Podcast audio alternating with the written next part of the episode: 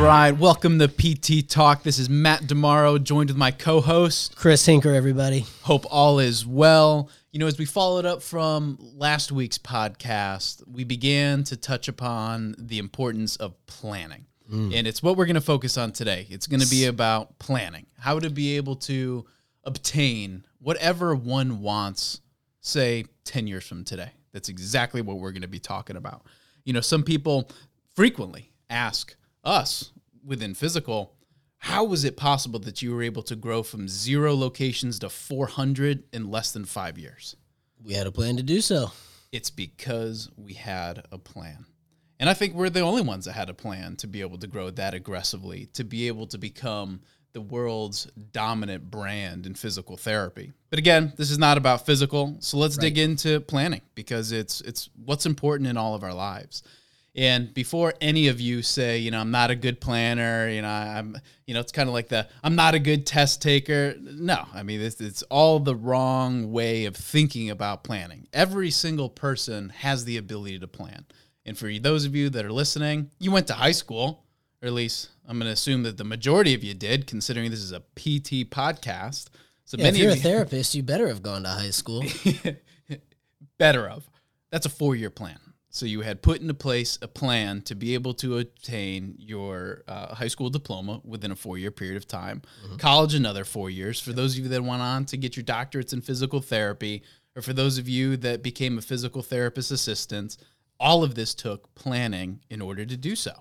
And just we as, as humans fail at planning, especially planning for our own lives. Like if you were to go on a vacation, think about the amount of planning that goes into taking a vacation. You know exactly what day you're going to be taking off or what day you're going to hit the road, how long that flight is or how long your drive is, where you're staying, how long you'll be staying there for, what your budget is daily, what you're going to be doing for food, how much you'll have to spend, when you'll be returning. Every detail of a vacation is planned out. Yet, where will you be five years from now or 10 years from now? It's, you got something? to Picture gets a little fuzzy, I, I think, for most folks. It's not that they don't have an idea, but they fail to realize the difference between an idea and a plan. And I think that's what you're alluding to. That's exactly what I'm alluding to. You need to know exactly where it is that you want to go if you're ever going to get there.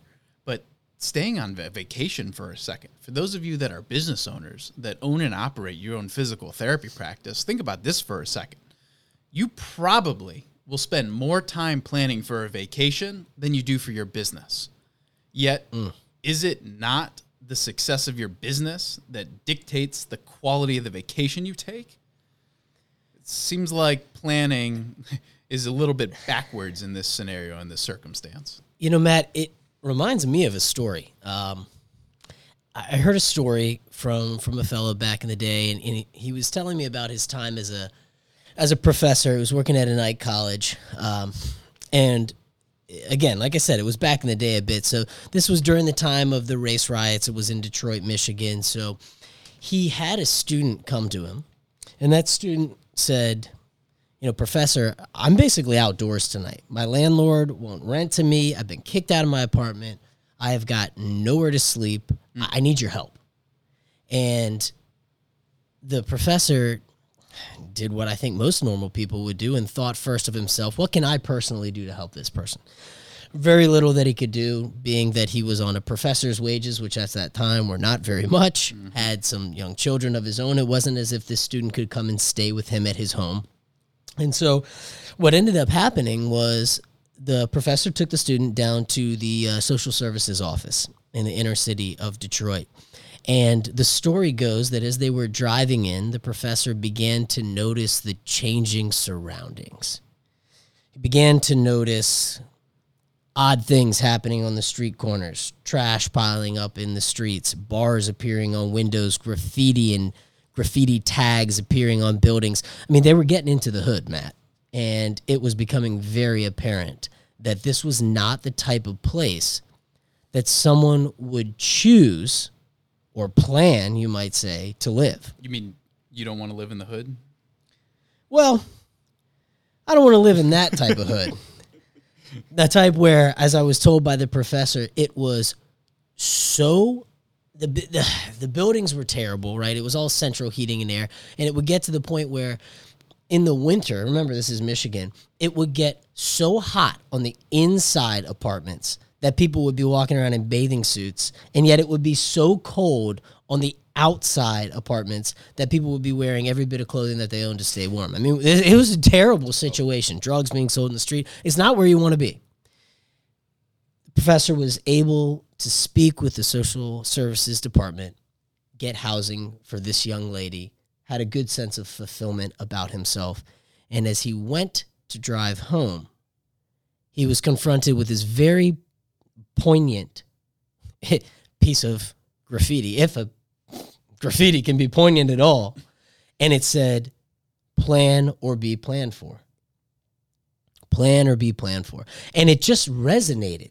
And it was one of those things that the professor just, he just rolled over and over and over again in his mind. And as he drove home, and finally he had that aha moment where he said, plan or be planned for.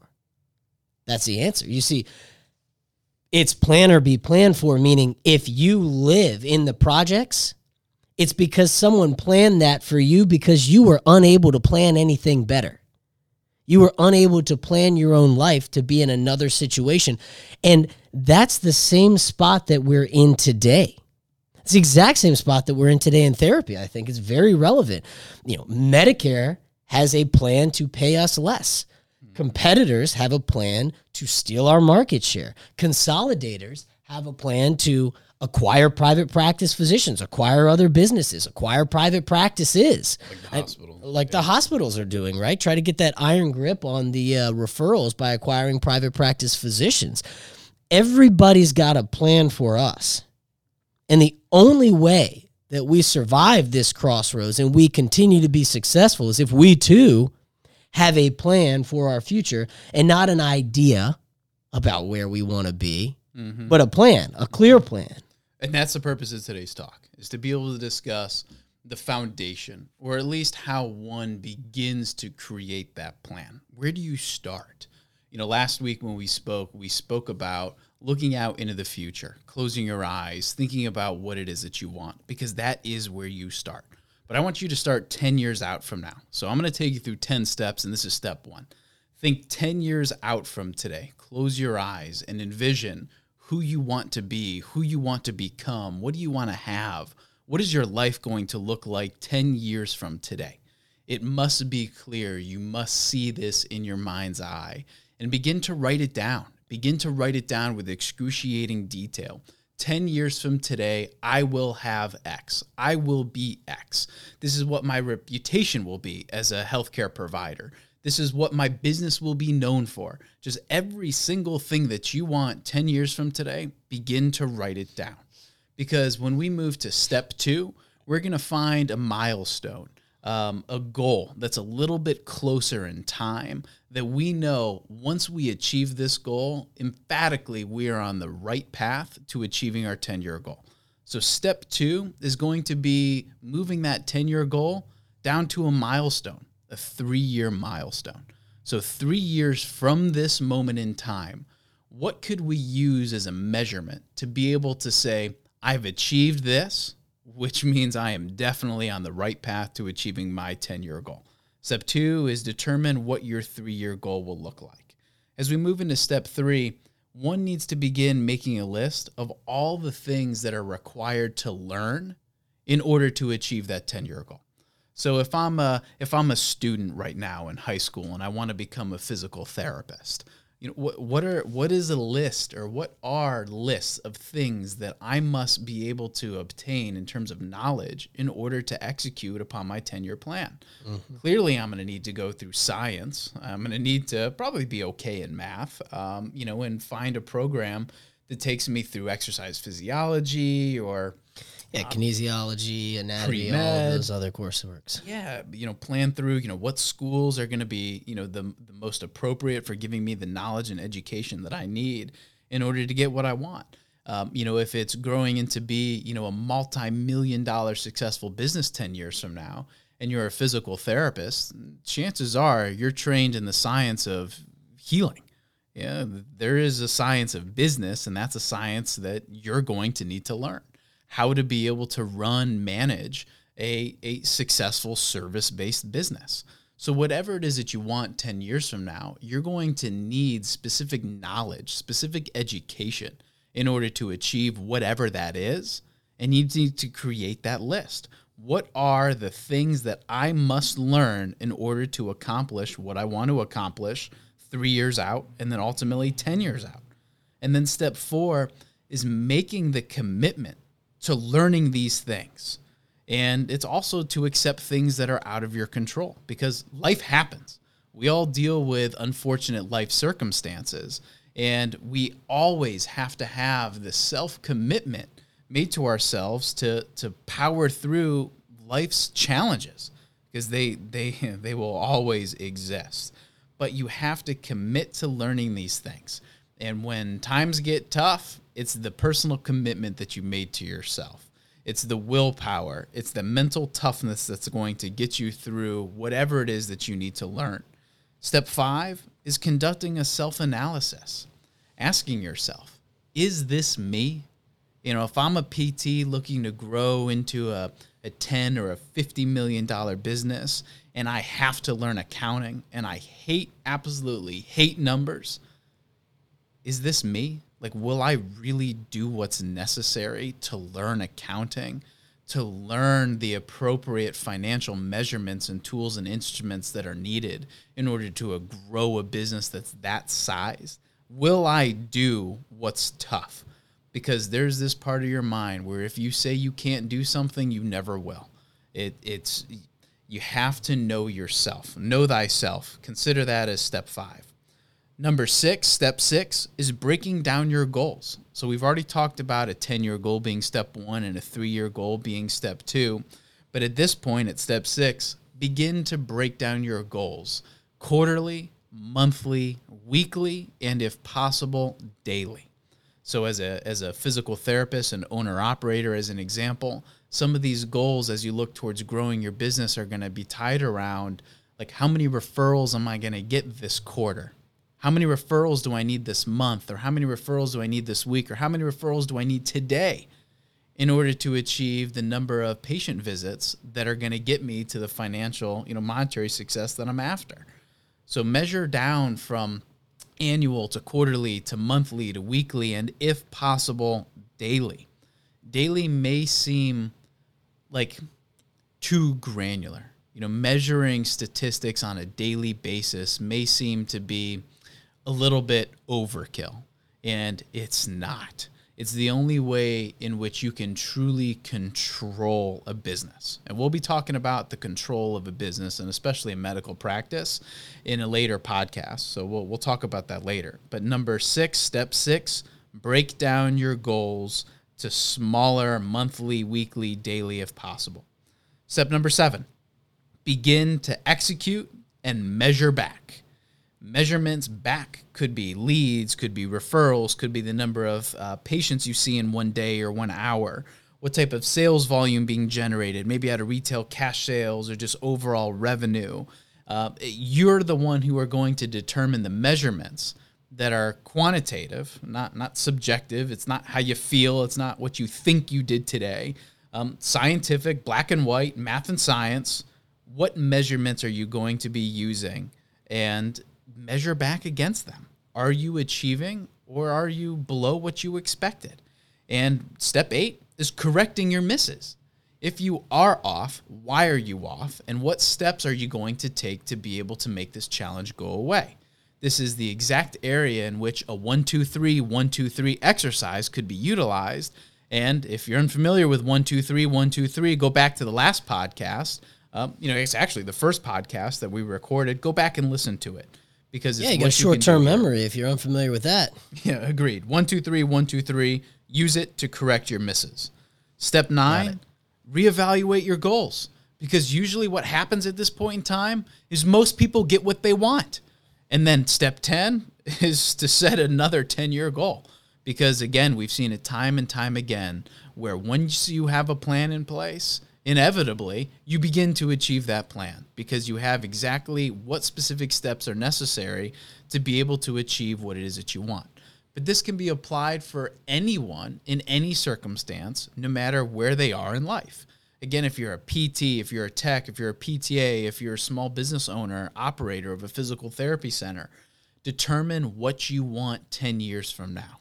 You know, Matt, this is something that uh, that I do with my team uh, at Fyzical. Just the members of my own team that I manage is I sit them down, and I want to know, as the person that is managing them, as the person who is responsible for their success and making sure to foster that, that I know what they want.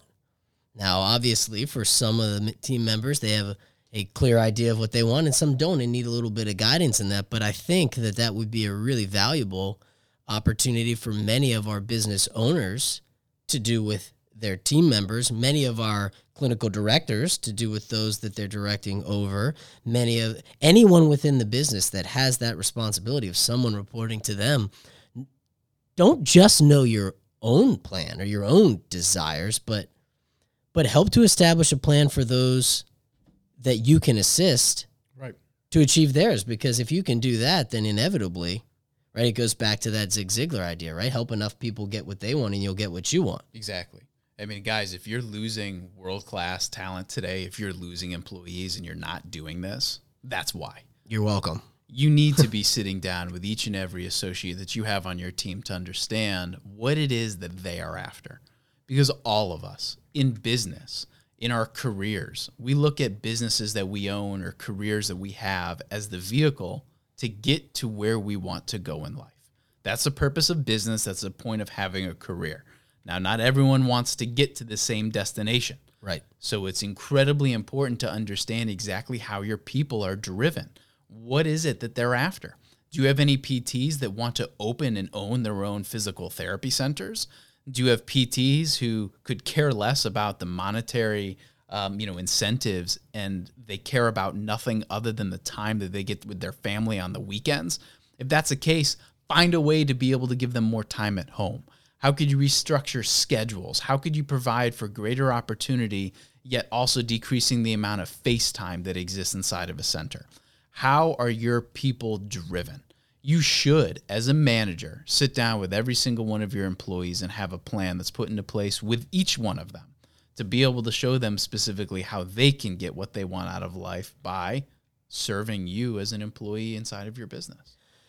And you know, it's interesting, Matt, because I think a lot of folks as business owners put off this planning aspect.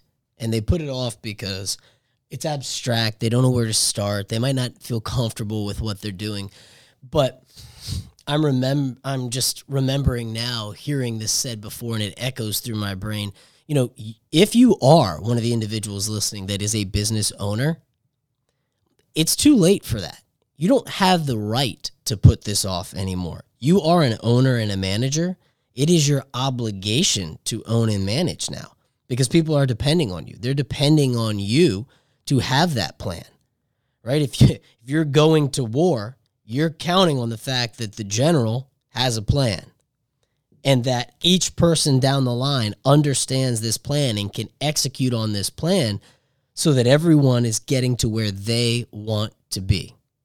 And if you're not doing that today in your business, not only are you selling yourself short, but invariably you're selling everyone else in the business short. I completely agree. There are two things that I want to leave you with. One, you cannot do this in a group.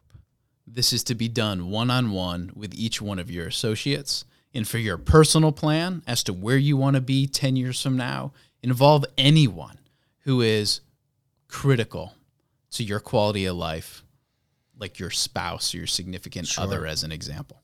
So this is not just you in a vacuum doing this alone. And it's fun. It's fun to close your eyes and begin to think about how to fashion your life in any way possible because you have the ability to do that.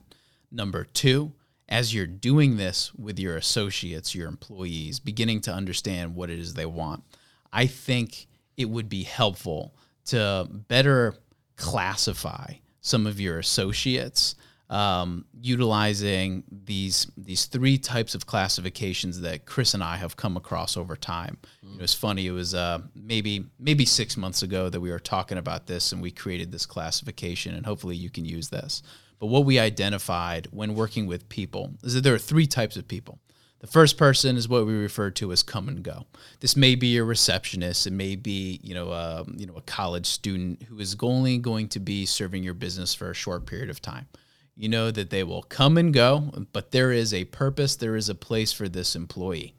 Then you have this this consistency and security type classification, which is where the predominant number of physical therapists fall, where they're not tremendously financially motivated. They care more about consistency and having the security of their salaries, um, knowing that they're going to be working eight to five Monday through Friday, not having to travel, not having to be away from friends and family, not having to be at work on the weekends. They just look for that consistency and they look for security. Yeah, your business is built around those people. Exactly. You know, there's a place for all three of the people that I'm going to describe. The third person is what we refer to as upward bound.